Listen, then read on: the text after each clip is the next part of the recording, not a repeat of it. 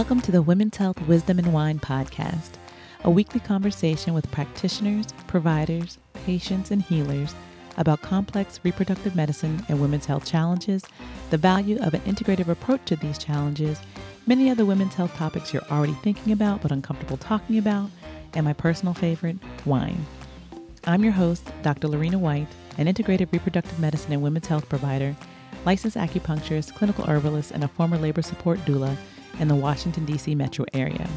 My goal is to bring women's health specific evidence and expertise to the forefront of daily women's health and wellness news through informative conversations. If you have ideas, questions, and specific topics that you would like us to cover in future podcast episodes, please leave them in the comments section or send us an email at info at lorenawhite.com. To learn more about our team's approach to care, visit our website at www.lorenawhite.com.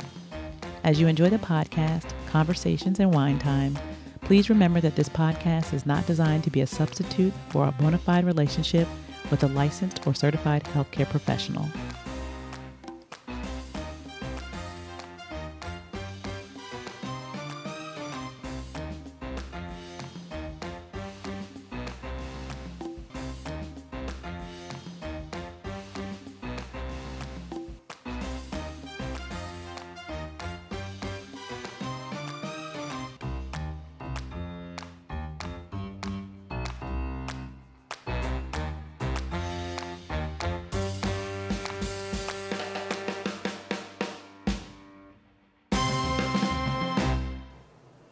Welcome, welcome, welcome. We are back.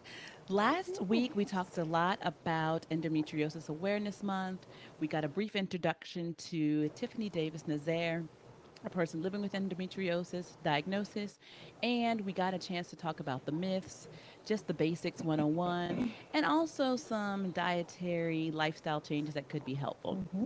So, as we continue this month, we are going to be having some different types of conversations, and this time we're going to be talking about relationships, endometriosis and relationships of all sorts. Mm-hmm. So welcome back, Tiff. How you doing? Hi, I'm great. Not nursing a flare like I was in episode one. So progress, man. Progress. Right. Even better. Even better. Now we got all of you, all of you on your. A game, on your A game. Yes, yes, yes. I love it. All right. So this week we're talking about how endometriosis can endometriosis diagnosis can affect relationships. So let's get started with friends.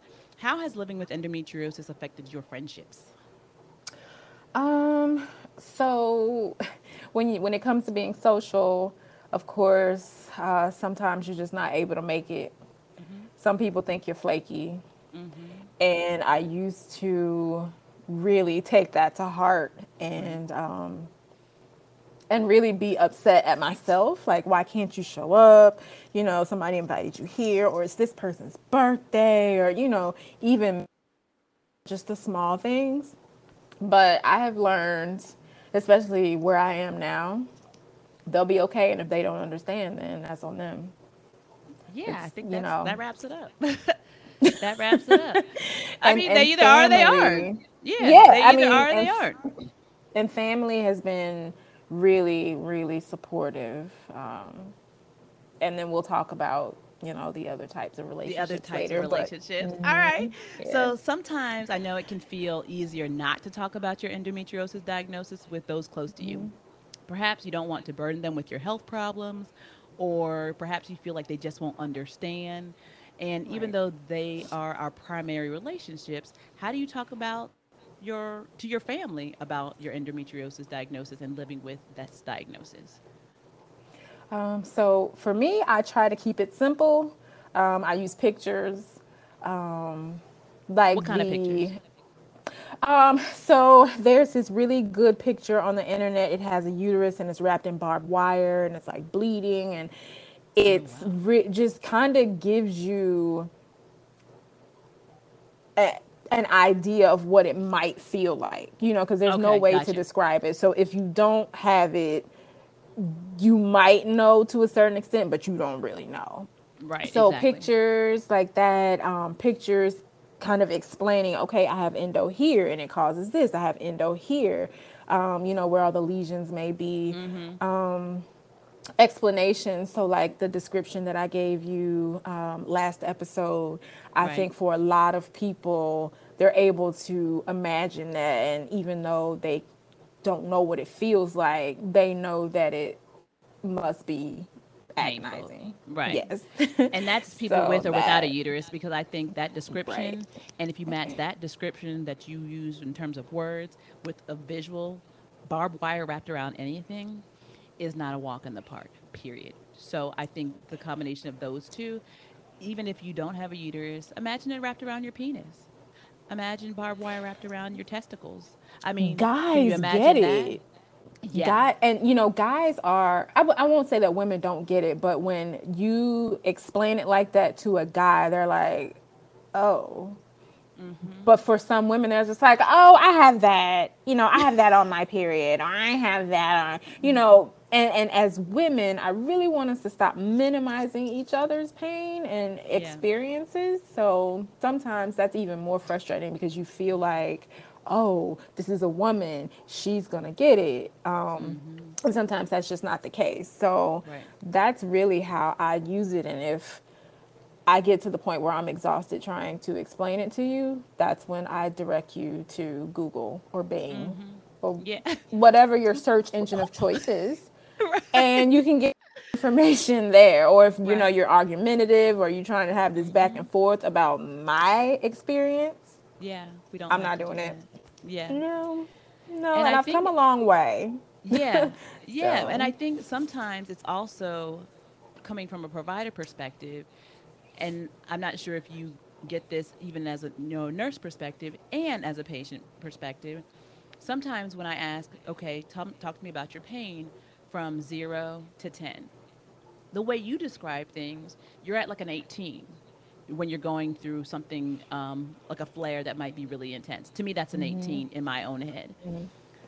But as patients, sometimes I know you're in pain, and I say, "Okay, talk to me from the, of zero to 10. and you're like, "Um." After you just described how harsh and ridiculous it is, and you're like, "Yeah, it's about like a four. We've had that conversation. You're just like, I don't think that's true. I Yeah, don't I think, think, that's you're accurate. not telling the truth.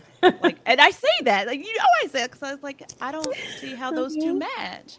So I think a lot of right. times we patients as well are minimizing their pain. yeah, we do. And then it's the cycle of you just talked to me that you missed how many days of work and you did such and such and you didn't do such and such because you were in so much pain. Mm-hmm. And from a zero to 10, you said it was a four? That's maybe a 14?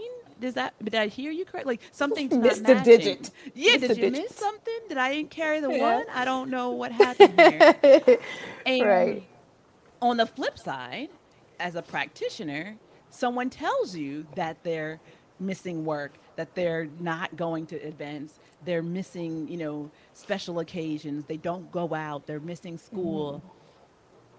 And it's like, okay, to me, that's automatically a more than 10 number. And they'll just say, okay, well, why don't you take some Advil? Clearly, we're at a place that Advil, Advil is a two to three out of 10 type issue. It's about a two to three, but when you're talking about missing school and you're, this isn't a, this isn't an Advil or Tylenol, or worse, Tylenol kind of situation. So I feel like right. that misdiagnosis of pain happens at both ends, all across the spectrum. And we're still, again, not getting to the crux of what is going on. We're focusing on this pain, and either I don't want to seem weak, so I'll just say, like, it's around a four to five, knowing good and well it's about a 14, 15. Mm-hmm. Yeah. Or on the practitioner side, and you're like, okay, you just heard everyone said this is what this is going on in their lives, and you're talking about Tylenol. Tylenol. Okay. So again, pain perception, pain um, description is also very important. And I think, like you said, putting some colorful, vivid words to that pain description is what helps people understand because it does sometimes that scale of zero to 10, it's about listening to the other things that are going on that are reflecting what type of pain they're in because it's preventing them from doing activities. Yeah. Which brings us to a relationship that we rarely consider the work relationship. So, what's it like experiencing an endometriosis flare on work days? How do you navigate sick days and possibly short term disability if you have to miss multiple days from work?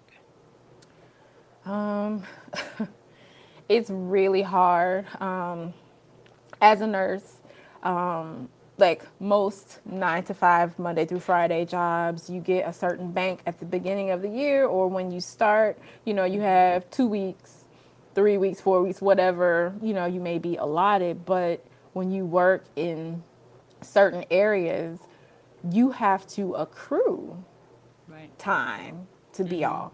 Right. Um, so that makes it really hard. So it's just like, I'm not in a position where I can take this time unpaid. So mm-hmm. I'm going to push through it. Right. To our detriment because the only person that you hurt is yourself when you do that. Mm-hmm. Um, I have gone to work and my pain was a level 10. Um, I've mm-hmm. gotten out of bed and I'm doubled over, but I'm doing stretches like, okay, Tiff, let's get it together because you have to go to work, you have to do this. Um, right. If it if I call out of work, just know that I'm probably going to be in the ER, and if I'm not in the ER, I probably should be. Right. Um, right. You know, I, I know that you have people that say things or do things to get out of work. But for employers, you just have to know the person that you're dealing with. If you know that this person comes on time, they do their job, they always, you know, perform, take that into consideration when you make claims like, oh, well, you've been out a lot, or um, mm-hmm.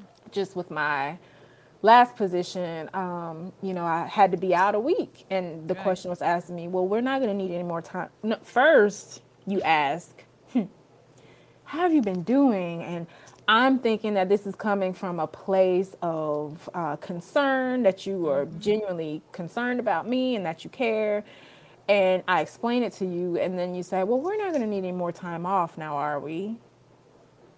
Mm. That. Mm. That piece, and you know, you have FMLA, but you have to wait 12 months before you're eligible for FMLA on a job. Right. First problem and so, the cycle comes every month and every single month. yeah and endo happens all the time. Yeah so Ooh. what i would do is i would say you know what?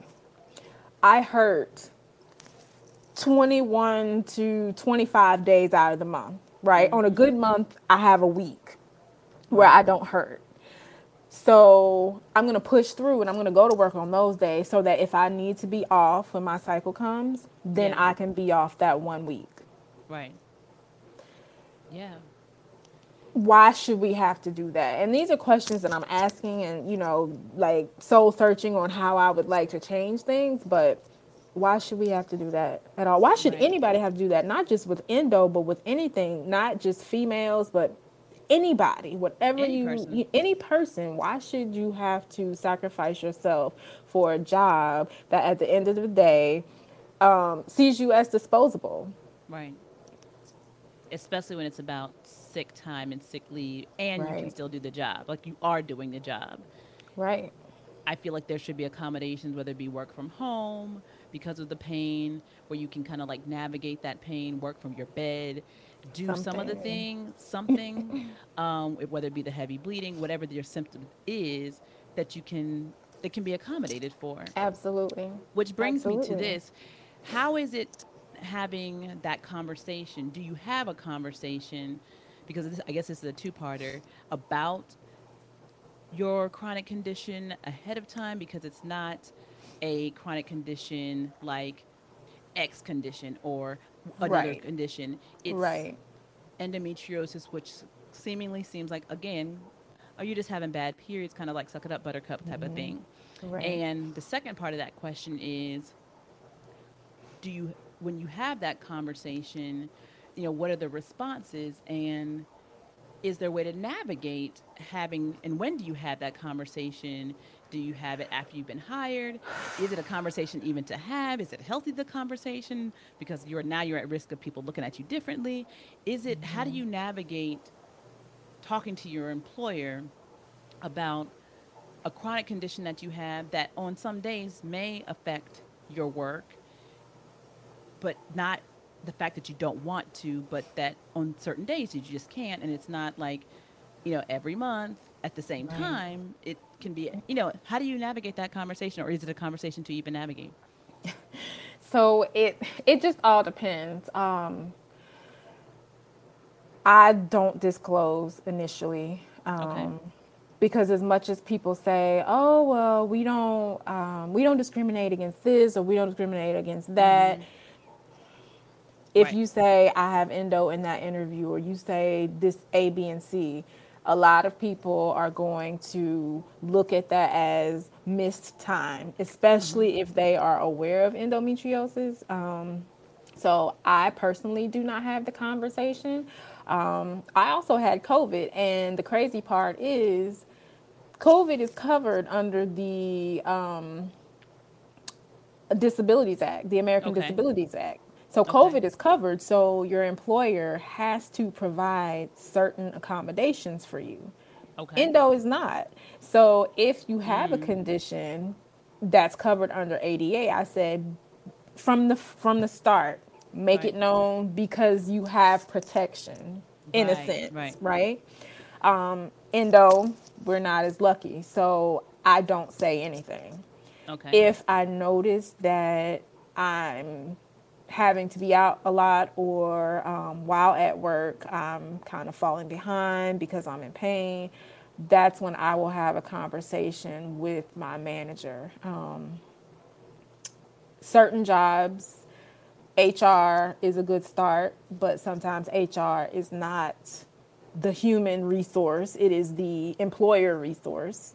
Um, the occupational health nurse at my last job was really good and she was very supportive in you know all the things right. um, she's like, Well, are you sure you don't need more time? You look like you're still in pain. Are you right, sure right. you don't need more time off? Are you sure you don't need this? So, those are the types of people that get it. Those are the type of people, and she may not even understand endo, but she just has compassion. So, a person mm-hmm. doesn't even have to know or understand what you're going through, but a compassionate person is going to give you the support that you need as the best that they can.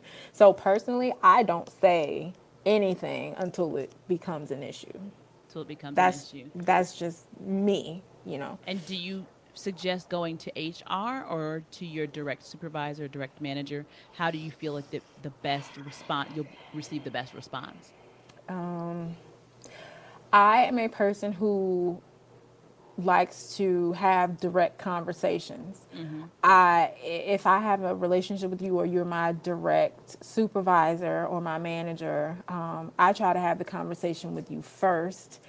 Um, that has bitten me in the arse. So now I'm like, um, follow up that conversation with an email. Get everything in writing. Protect yourself because, again, at the end of the day, for most jobs, mm-hmm. you're disposable. Right. For you know whatever the reason. One reason be. or the other. Right. Right. So um, if you have to have the conversation, don't be afraid to have it. Protect yourself because in having that conversation, you've now you know lifted a weight, so to sense, because so so to speak, I should say, um, mm-hmm. because now it's out there. Now people know why you sometimes don't show up. They know why you sometimes have to take an extended break while you're actually on shift. So it's out there. Right. Um, I think you just have to gauge the people that you work with. And if you don't feel like you can trust your manager with that information, again, put it in writing and then maybe ask HR or your employee health nurse because there are certain okay. things that they may ask for as far as documentation goes. They're not mm-hmm. privy to that. So, all my endo folks or chronic illness or whoever, right. they are not privy to your medical records. So those discharge instructions and all of those things, they don't they don't need to see those. Employee health okay. can see those to right. determine okay. whether you're ready to come back to work, but your direct supervisor, that's none of their business. As long as they have an excuse, that's right. all that they need. Oh, and see, that's valuable. Be- see a supervisor being very casual about, okay, well, mm-hmm. you, let me see your excuse, and you know, saying it very nonchalant. but now they have information that can be used against you. Exactly. And like that's, you know, HIPAA material. And even though you think, oh, well, I shared it, they're not specifically, now that they have your information, but they're not covered under that. They're not your provider. Nope. They're not your health, you know, any type of healthcare personnel, even under in the same place that you're employed. So now they have information that they can use in a nefarious way. Absolutely. I just Your learned that in. December, like 2021, like Wow. two months ago. I just Yeah. learned that. And the employee health nurse told me that. Oh, good. See, that's see, that's good information. That's very good information. Okay. Mm-hmm.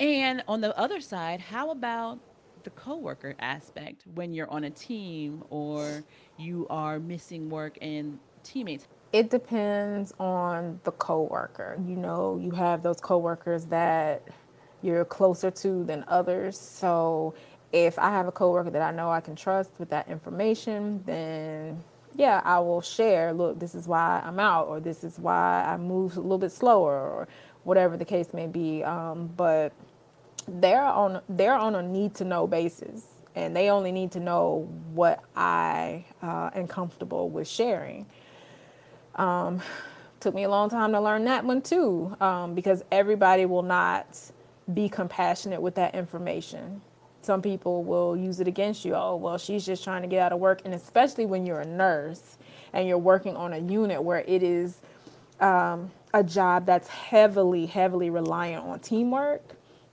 um, and when you're not able to perform um, there's chatter you know but what they have to understand is okay i can't perform. So i feel some type of way about that.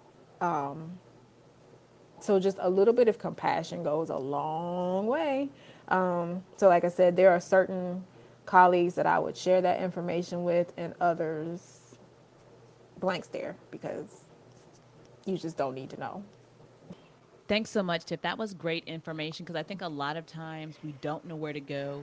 We don't take time to think about our employer as a relationship and what information is safe to share, what information Right. is not safe to share, especially when we're trying to explain a situation that constitutes why our work performance may shift throughout the course of the month.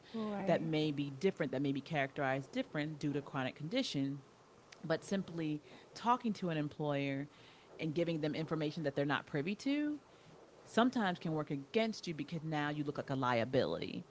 And that's not even HIPAA protected information because you're not talking to a healthcare professional. You're talking to Ray Ray or Roro, who is mm-hmm. either on your Or team Karen. or or mm-hmm. worse, Karen, Worse, who yeah. now has a and Karen comes in black and white forms, just so we're sh- black, white, and brown forms. yes yes just be all all, the whole spectrum the whole spectrum of of colors, uh, please. And karen so- is an ideal okay Karen is definitely an, an entity of all Yes. of her own, all of her own. Yes. Um, and race knows no bounds. Um, and so just being aware of the fact that that's still your personal information that can't just land in the hands of any old body especially when you're needing an mm-hmm. advocate or support and how to navigate a situation especially when it's chronic but not necessarily to the level of what is commonly thought of as a chronic condition that needs some special attention and that garners mm-hmm. special attention especially as you navigate it all throughout the month so I think it's um, highlighting that is also important because again, mm-hmm. we just got to make sure that information lands with the right people at the right time, Right. so that you're protected. Not so much that you're protecting, you know, your reputation, but that you have a paper trail that talks about who you communicated with, what you communicated, what, What? was given at what time, because at a certain point, those that level of communication is going to need to potentially show up in some official capacity where Yep. that's going to be talking about your benefits that could be at risk, your work performance, mm-hmm. and then how you move through the that organization or the company, and all those different things can come into play. So, talking about exactly um, who needs to have that information and when is very important. And also, I think you highlighted the importance of write everything down, CC yourself on everything, make sure you have it in writing. If they say you know they're good from you working from home X Y Z day, it at this point it doesn't matter what your coworkers think, but it does matter what who said what when and how, and that you mm-hmm. are able mm-hmm. to prove it. Um, because right. now it's starting to going to be you know could be he said she said she said she said, and the only way you're going to have that is if you have some form of documentation for those conversations that happen verbally and otherwise. So thank you for highlighting that. So next, what about partner intimacy? How did you how did having an endometriosis diagnosis affect or influence dating?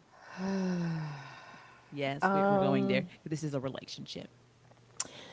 So it's it's hard because it can be a huge deterrent. It mm-hmm. really can be because um, you know you have to have the conversation at some point because it might be one of those things where you're just like mm, no i don't want to do this or your you know your partner asks you hey do you want to go out this day and if you know your cycle's coming sometimes i preemptively say okay this is going to be day one and two so i'm just going to block that off mm-hmm. and if that if it gets here and I'm cool, then I'll do something like spur right. of the moment, but I don't make plans. And so mm-hmm. in that instance, you could you could be seen as flaky or your partner may say, "Well, th- she just doesn't want to hang out with me or whatever." Oh, we had these plans be. for months. How are you going to cancel on me now? Right, right. Yeah. So it's for me it's more of when do you so when do you have the conversation? right? So, will they understand? Will they think I'm weird? Uh, will they be the support that I need? Because right. I think so many times we focus on the other person. Mm-hmm. We don't focus on, okay, will this person even be the support that I need um, to go through this, right? right. So it's hard, especially when you've only known somebody a short period of time, mm-hmm. um, to really gauge when to have the conversation. But I feel like if you've been on a few dates or, you know, whenever you feel comfortable, mm-hmm. then that's the time to be able to say, look, I do have endometriosis. Sometimes it causes this, A, B, and C, depending on the extent of you know your endo just have the conversation just be open and honest um yeah just be open honest with it but the win is um i think that's individual unfortunately right. i don't have like a oh girl you should have it on a third date after this like it's it's not like no that formula. because there There's is no, formula, formula. Right. so you just have to work work with the chemistry you have between mm-hmm. that person and some people are going to get it from day one um and some people i i have endo sisters that are just like i have the conversation before we even go out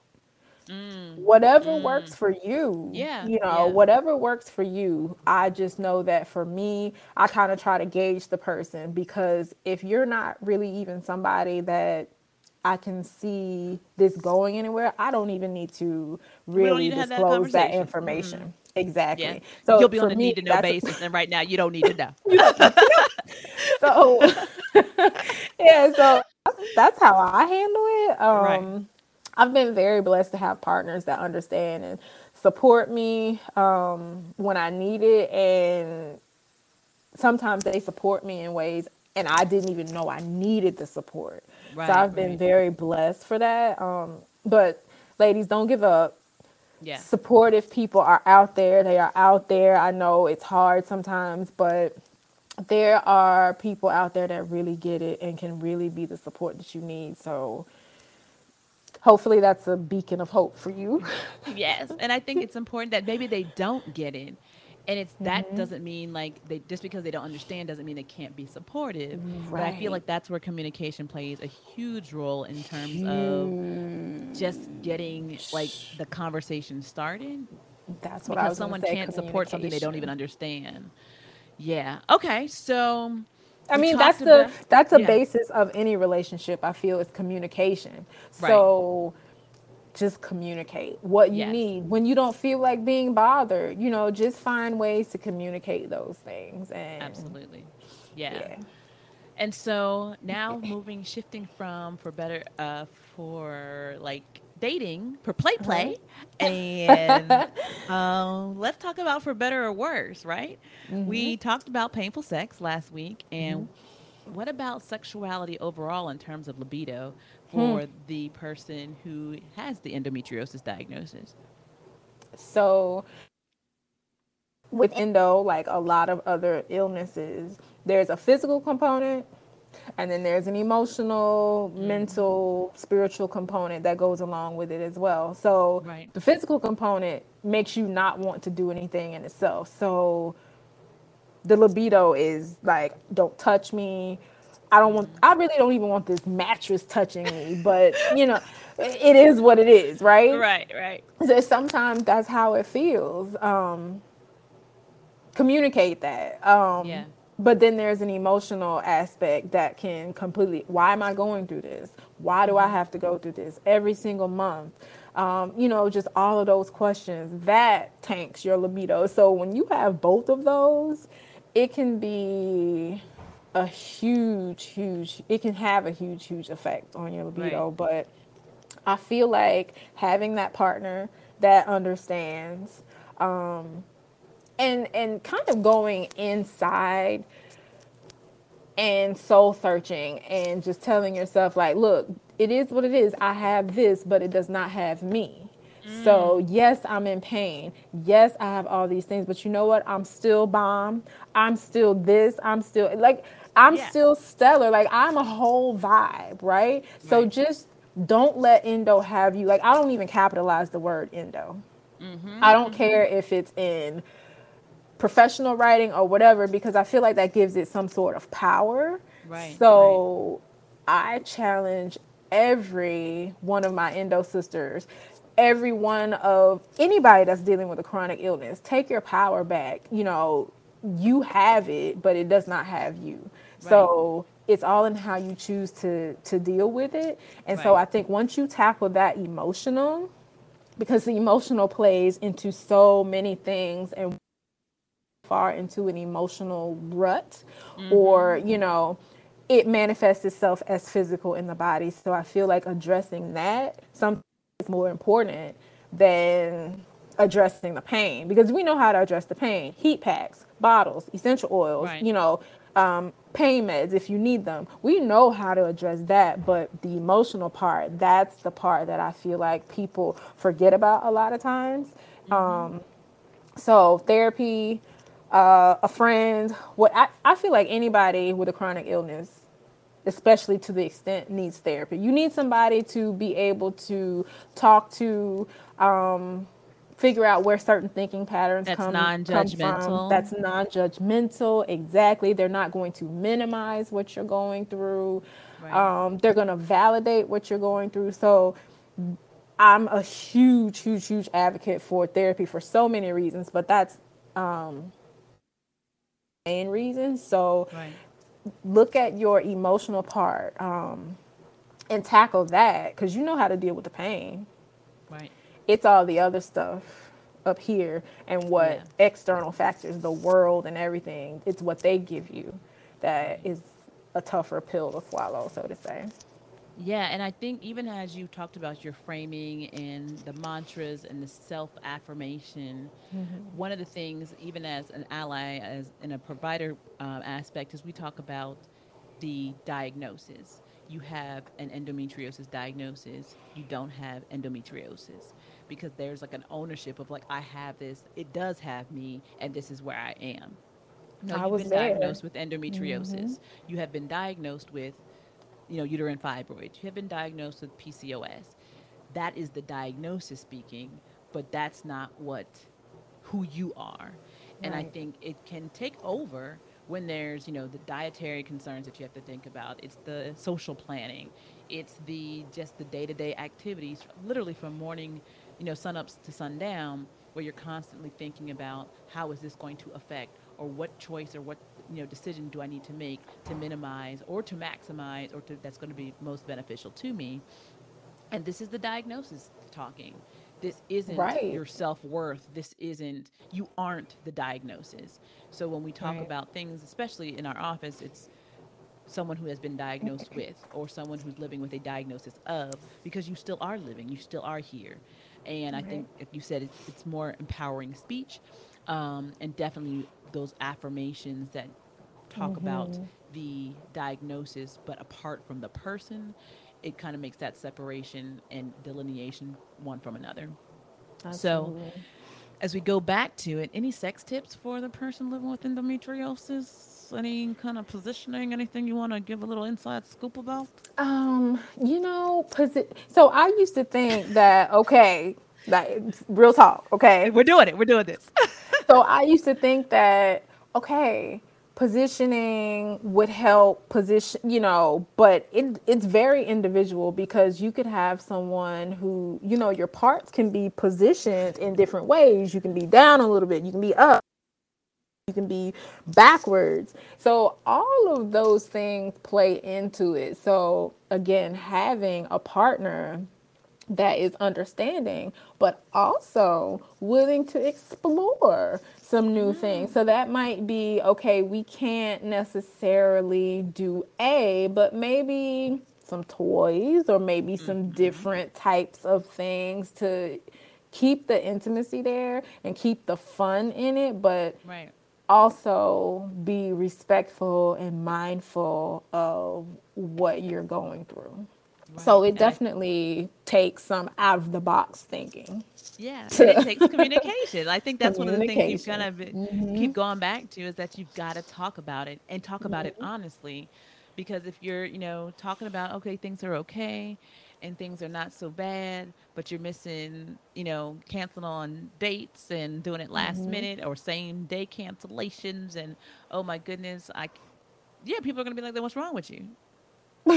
okay, okay, she must not be that into me if she's canceling. But no, there's right. a, this is the kind of time when you have to have that conversation and it may be again the timing may seem awkward or uncomfortable mm-hmm. but it's mm-hmm. about like the value that you place in that relationship as well absolutely um, like you said before if it's someone who's like yeah you ain't you're not making it past first base so literally figuratively matter. or otherwise right we don't right. need to have all this conversation but it's someone that you can see you know going the distance or at least mm-hmm. the possibility of now's the time because again for better or for worse if they're not about it they're not about you and if they can't understand that this is the life that you're currently living and these are your experiences, they need to know the whole picture so that they can make Absolutely. decisions as well. Because maybe they're the person who can't deal with someone who in, in who has a chronic condition that potentially could interfere with their sex life. Okay, but know that going in.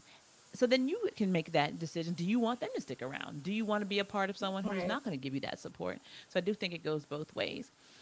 And to, so, to oh, piggyback to piggyback yeah. off that, so that's where that self assurance comes in because mm-hmm. it if you do have this conversation with this person and you really like this person, um, but they decide, yeah, I can't deal with that.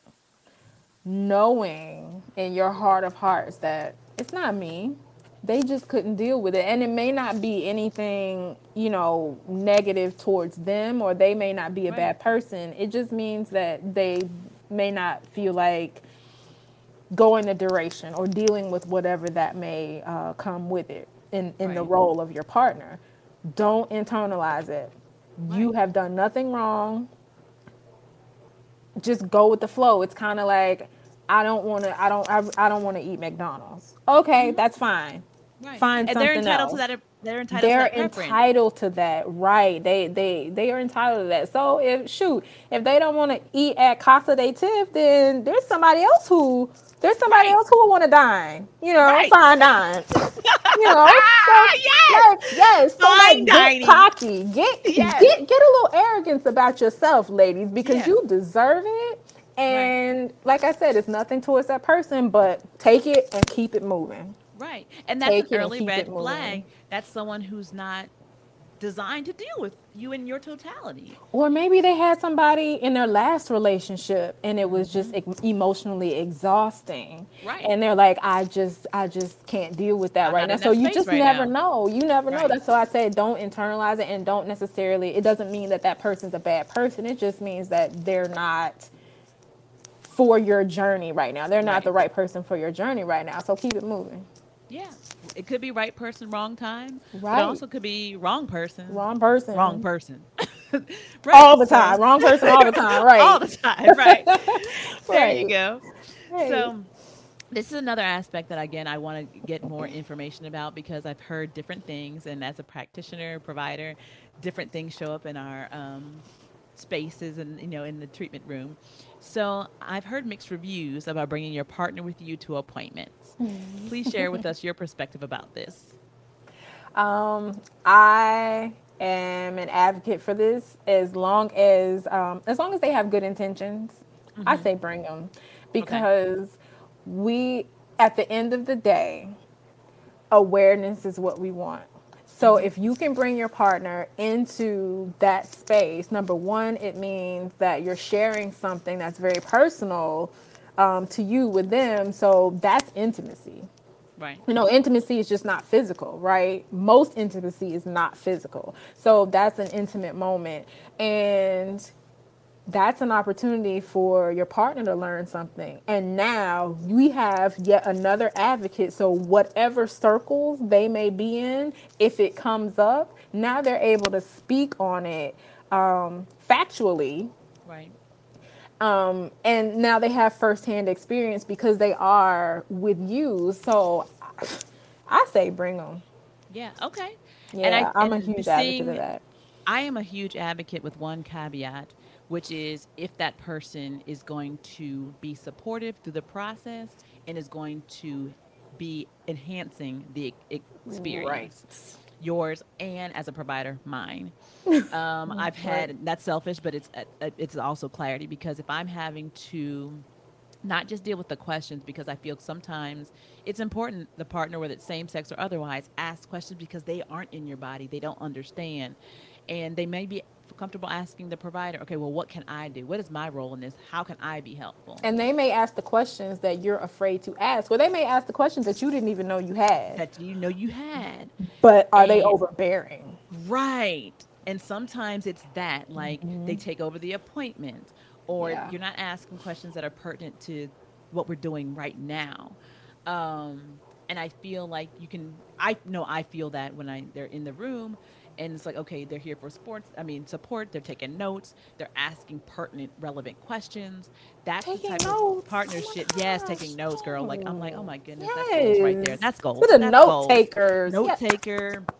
Would- and they come with questions, like all sorts of things. Yes. Again, that makes me happy because my thing is this is a partnership, not just between me and my patient, but also she's in a partnership that is going to be beneficial for her outside of this mm-hmm. space when she's Yep. not at home, or things that they hear me say. Okay, I didn't understand. What does that term mean? What does that mean? and now they're trying to be further engaged so they can understand oh this is what this means when is ovulation things that i'm like oh you didn't even feel comfortable or know, know to ask but you're like oh ovulation is ar- man men are like knowing what day the cycle she's on. What do, what does that mean? Cycle day what?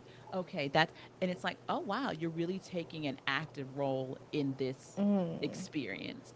Um, on the flip side when you're on your phone the entire time acting like you'd rather be anywhere but that that could be the case but i don't just don't act like it because it's it takes up the space and it takes up the air in the room. Energy. and right. it's unnecessary.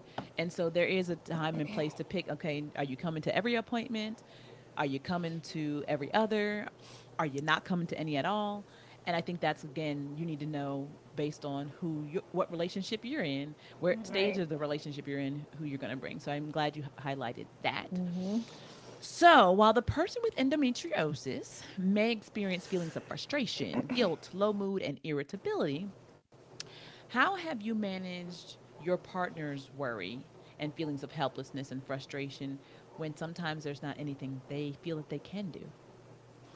So sometimes when our partners get frustrated, we take it personally. But a, a good supportive partner is going to see an issue and they're going to want to fix it. Mm-hmm. And it makes them go to a place, it makes them feel a certain type of way when they can't. Right. So it's one of those things where you can say, I know you can't fix this, but just know that you being here means the world or you right. being here makes me feel better i know i don't look like it right now or you know can't get up can't stand up but you being here makes the difference and so like just making sure that you're affirming them making sure that you're letting them know how appreciative you are that they are there, I feel like helps with some of that frustration. I don't know if it can get rid of it completely, um, because I feel like ultimately what they would want to see is you at 100%. percent mm hmm And sometimes get 100%. You might get 80 and that's my functioning norm, right? Right. Um, so it's just having again that that dialogue and just um, affirming each other right. and reassuring each other like i know you're doing a b and c thank you for taking care of me thank you for this thank you you know all of those things so that's really the best advice that i have because again they want to fix it and right. it's not really something that they can necessarily fix mm-hmm. but their presence makes the experience and makes going through it um, a little bit easier and it, it means a lot so yeah. And I think that even though this isn't the directly to this, I think that's when knowing your partner's love language is so crucial. Come because through. Even when you're mm-hmm. out of sorts, even when you are at the extreme of whatever it is, the frustration, the low mood, the irritability, the pain, somehow I know that when someone goes out of their way to address my main love language, all that puts on pause because it's like, wait a minute, wait a minute. Mm-hmm. You are tuned to who I am and what I need in that moment when everything else falls out, when every when the bottom is literally falling out, when I feel like I'm at my worst, you come through with my primary love language and don't bring in the secondary. Woo! I mean, we good. Like it's in that moment that you can feel seen and it doesn't make the pain go away. Mm. It doesn't make the discomfort go away. It doesn't make the emotional strife go away. But you are being held. There is a space held for you. There is a period where you literally can be like separated from those things mm-hmm. because someone's connecting with you at a deeper level that literally is bigger than the symptom, bigger than the thing that's going on right now. Alexa, play "You Got Me" by The Roots? yes, yes, you got me, and that That's is, it. that is it. That mm-hmm. is it. So if you, I'll put it in the show notes. But if you have don't know what your love language is, um, you need to know because I feel like that's one of those mm. things that is a game changer in relationships. Chronic illness or not, or not. Okay, that or that's not. nuggets for everybody. yeah. Okay. those are yeah.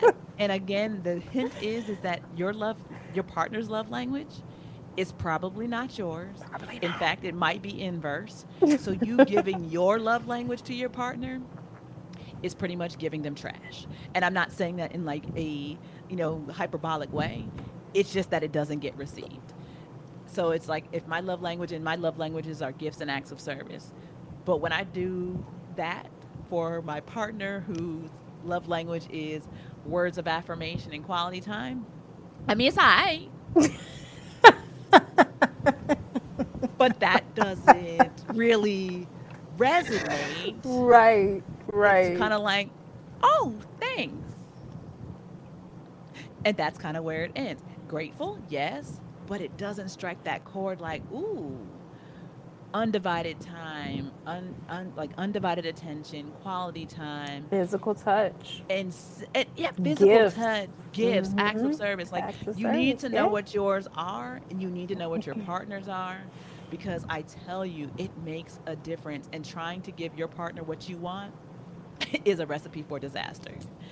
I mean, it is literally a recipe for disaster because you keep giving, giving, giving, and they're like, but that's not what I want. And so it's not, you're giving, expecting something. They're still expecting something because they're not getting what they want. and it's everyone's just confused and angry and upset and hurt.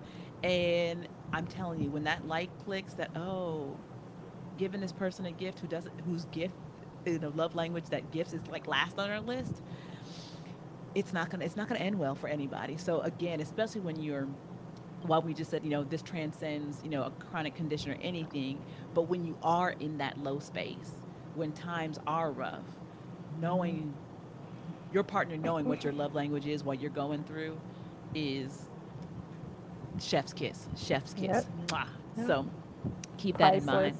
Yes. Mm-hmm. And we've talked about it a lot, um, the, the importance of communication. But what role does communication play in all of these types of relationships? And what approaches have you employed to talk with your family, your friends, your workplace colleagues, your supervisors, and your intimate partners to explain living with endometriosis that you feel have been universal and that have been able to work on all different types of relationships? So, the way that I see it is so I know that this is so cliche, but communication is key. Right um, talk to them. Yeah. If you are not in my circle, like if you are not close to my core, and really the only thing that I can think of that meets that criteria is work. Mm-hmm. You're on a need to know basis, right? right? So, work, you only need to know what I tell you. But as far as family and friends go, um, I just just be honest. Sometimes I don't tell my family how I'm feeling because I know that they worry, right? right? And I live out of state, so I'm the only one here.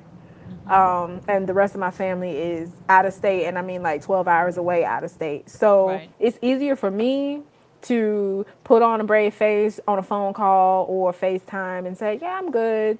Mm-hmm. Because I don't have to see them, right. or they can't just come over. Mm-hmm. Um, but sometimes I don't tell them how I feel, especially when I have a really bad flare. Now, if I go to the hospital, then I'll tell my mom. I'll right. say, Mom, I'm, you know, mommy is bad. I gotta go to the hospital, A, B, and C. Um, and, I'll, and then I'll tell close friends. Right. But otherwise, um, I try to be as transparent as possible. Okay, I like that. Yeah, yeah. And so now the flip side of this, and we've touched on it throughout this um, this episode, but not everyone in your professional, personal, or and or intimate circle will be able to understand, or worse, be sympathetic to your condition. How do you navigate this aspect of living with an endometriosis diagnosis? Um, I used to be really forgiving and I used to make excuses for people in this particular cohort. but not anymore. And I'm just over it because that does not serve me. Right. Um, because I think what we need to realize is you come 1st mm-hmm. Treat yourself with respect first. Love yourself first before you expect in, that from anybody else or before you give that to anybody else. So, right. um, if you lack sympathy for anything that I am going through, then you lack access to me, period. Mm, I like that. Access. It comes down to access. Mm-hmm. Because you could be spending mm-hmm. your time with anybody. You don't have to make the cut. no, you do not. No, you do not. Like there is like a weekly draft. Like, all right, who made the cut this week? Nope, nope, right. and nope. All right, keep it moving. Like you yeah. really have to get to a point, and I, I don't want people to listen to this and think that you know I've just had it together this whole time. This is this is the culmination of years and years and years of dealing with this, and I mm-hmm. am still not you know, that mature seedling, uh, like that mature tree. I'm still right. a seedling. Like I'm still learning. I'm still on my journey. So, you know, some of the things that I do today may not be what I'm doing next week or next month or whatever, but this is what works for me right now. And right. because you're human and because you grow, the way that you deal with other people will also evolve and grow and change and all these other things. But I do feel like no matter where I am in life, if you lack empathy for what I'm going through, then you lack access to me. I love that. End of discussion. and nothing more to be said. Nope. I love that. No, and I think that's that's something that again can apply to people in general, whether you have a chronic condition or not. Mm-hmm. Access is what it is, and you don't have to. That's a privilege to have access to me and my time, yeah. to be in my space. In my space and, and my energy, like like we said earlier, I am a vibe. yes. okay. Yes. I am. So it's privilege. Yeah, it is a privilege, and to start mm-hmm. coming from a place of not necessarily hubris, but a place of like, no, I know my worth. And if, if, you're not, you know, bringing something to the table in terms of, you know, taking in the whole component of who I am, mm-hmm. then yeah, you are limiting your access. This is not a la carte. This is not. This is not an a la carte it service station. No, I love it. I love it. So as we come to the end, I know we talked about you know a lot of resources during endometriosis 101 in our first part, but are there any um, resources that have come to mind that you can re- recommend for those who want to explore endometriosis awareness more and get some more education? Um, so there are several. Um, so in any um, platform that hosts podcasts, so Apple, Spotify, Stitcher um, type in endometriosis, mm-hmm. and a lot of podcasts with that um, theme will come up for you. So you can just choose whatever fits um, fits your style or you know right. whatever you feel is fitting for you um, on social media this is march so you're going to see yellow yellow yellow yellow so everywhere. if you uh, everywhere so instagram or facebook just type in endometriosis or endo type mm-hmm. in endo um, uh, we can leave some some of the hashtags that you can search for um, on social media and that way that'll put you in um, community. That that'll put you in a community so to say yeah. right. And then you'll be able to follow certain people. And eat like i said it's not about having endo. We welcome everybody. It's about um, awareness. It's about advocacy and um, policy change. Mm-hmm all of that. So the more people that we can have to support us um, and walk with us, the better. So we welcome everyone. So I'll, and that means um, even if you don't have an endometriosis diagnosis, exactly, whether you're exactly. especially if you're a provider and you want to know more, especially yes. if you are a, a person who identifies as male and has not mm-hmm. will pretty much never experienced endometriosis or if you are in a same-sex relationship and don't have an mm-hmm. endometriosis mm-hmm. diagnosis and want to support sometimes right. it doesn't mean that you have to be going through to be a, an ally or an advocate sometimes Absolutely. it's those who don't have any direct experience with that can make the most difference because right. now you're standing up for those who sometimes are sometimes voiceless or, or their voices just aren't heard. Mm-hmm. And I think right. that's so important, especially in terms of providers, because we are able to witness and bear witness to so many different aspects of the evolution of endometriosis and we can do more as well especially when it comes to what it takes to the, the time it takes to even get a diagnosis mm-hmm. and so i think um, again just playing the role and knowing what role that is um, during this month is so very crucial Absolutely. So last but not least, any parts of parting words of wisdom, darling? Um, just from experience, strengthen and exercise your throat chakra. Mm-hmm. Verbalize your needs, verbalize your expectations, no matter what the situation is. And if someone cannot meet the standard, you know, distance yourself. Um, if you know, no, endo takes, access. I love that. Yeah, yeah. Endo yeah. takes so much from us, but um, you know, we can show how amazing we are. Just communicate your needs, um, express gratitude to your friends and family who support you, um, and anybody else who doesn't. Release them with love and compassion, and keep it moving. Yeah, like it doesn't know, have to be any animosity. It doesn't have to be any bitterness because all of that is again you're hurting yourself more than you're exactly. It's it's no hard feelings. It's just business, yeah. and this, the business is me creating balance and tranquility in my world. Yes. I so, yeah. Okay, until we meet again next week. Um, I won't even tell you what we're talking about because I want it to be a okay. surprise. Okay. But it will definitely be a treat. Um, thank you so much, Tiffany, and we'll talk again soon. All right, thank you. Take a look at the show notes for more information about today's guest, their contact information, and associated social media channels. Think about one gem you can take away from this episode and apply to your own life. Also, please follow the podcast, leave a five star rating, and comment telling us what you're enjoying and what you'd like to see more of in future episodes. Till we meet again, remember to nourish your flourish and see you next time.